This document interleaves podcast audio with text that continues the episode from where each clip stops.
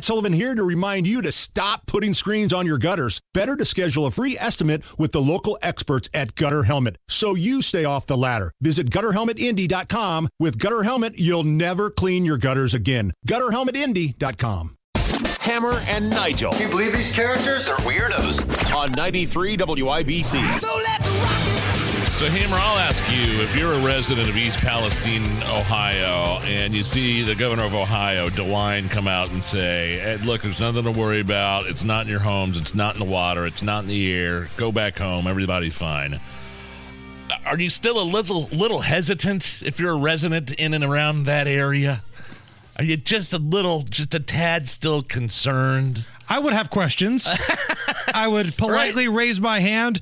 Uh, excuse me, Governor DeWine, why are all these fish dead? Uh, yeah, I, I, mean, I'm hearing one thing and seeing a completely different picture painted uh, and physical pictures of dead animals and fish and water contamination there in East Palestine after the derailment of the train at the beginning of February and toxic and especially the footage of the toxic the the plume of toxic chemicals just being uh, released into the air that you could see from um, uh, from space.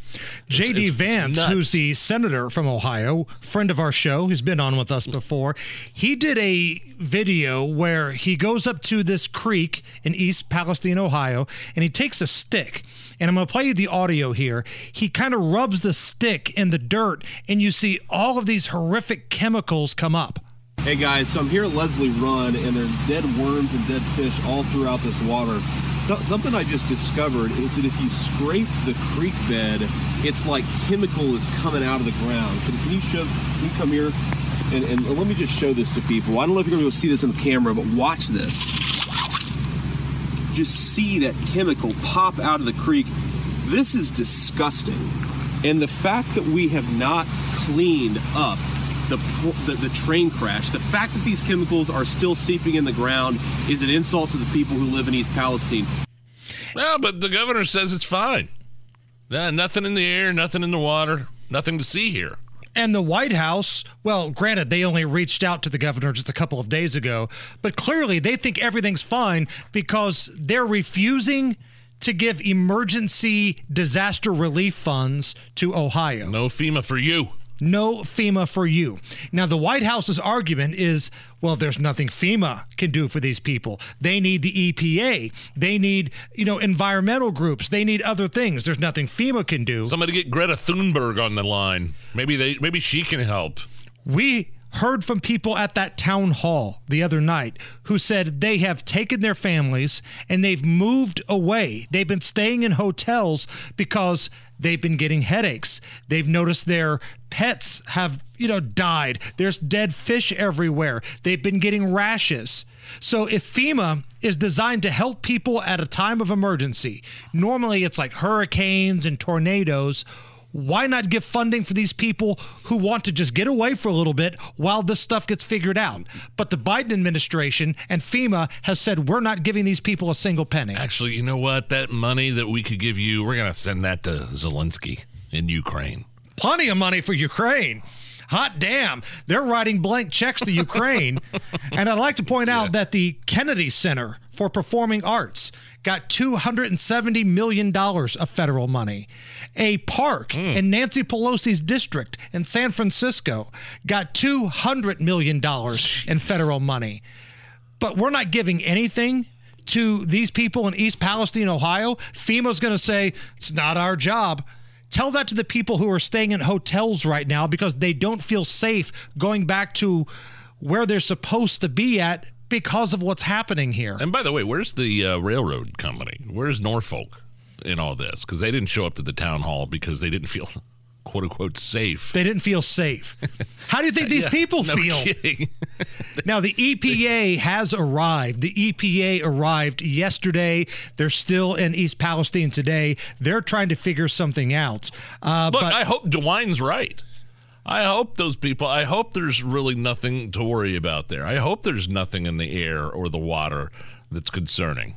It just doesn't, I, I'm, if I'm living there though, if I'm in that town, I'm not just throwing my hands up and saying, well, the governor said it's all right, so okay, whatever.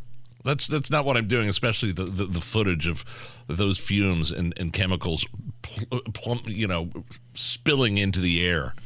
There's another viral video of someone throwing a rock in one of the rivers there, and you just see the awful state of the water.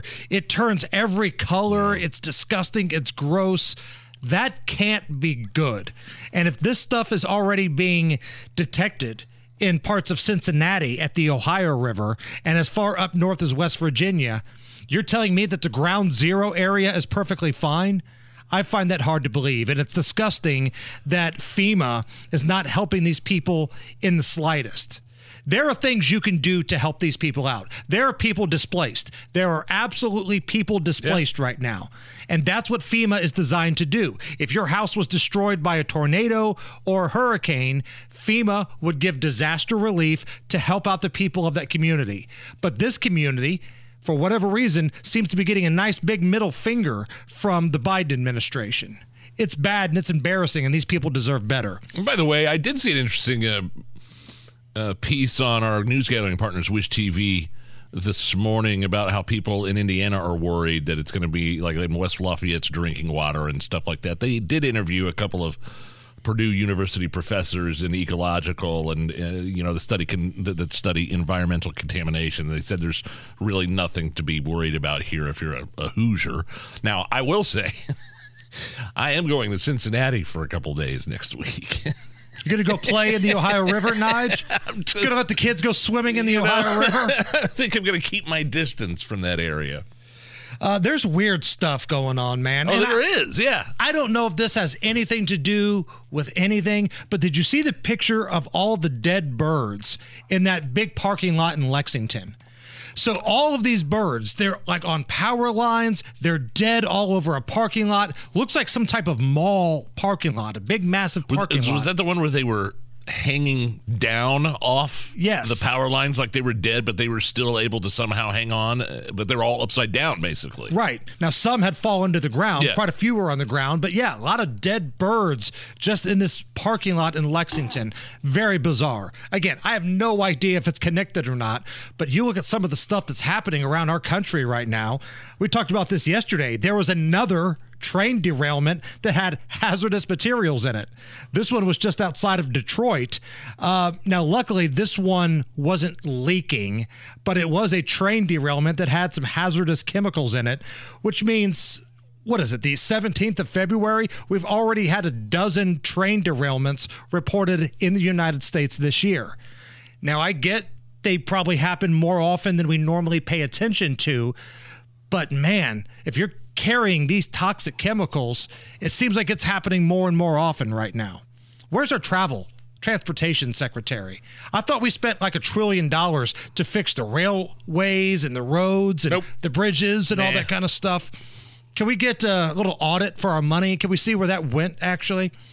Uh, for the second time this week, United States fighter jets have intercepted a Russian aircraft near the coast of Alaska.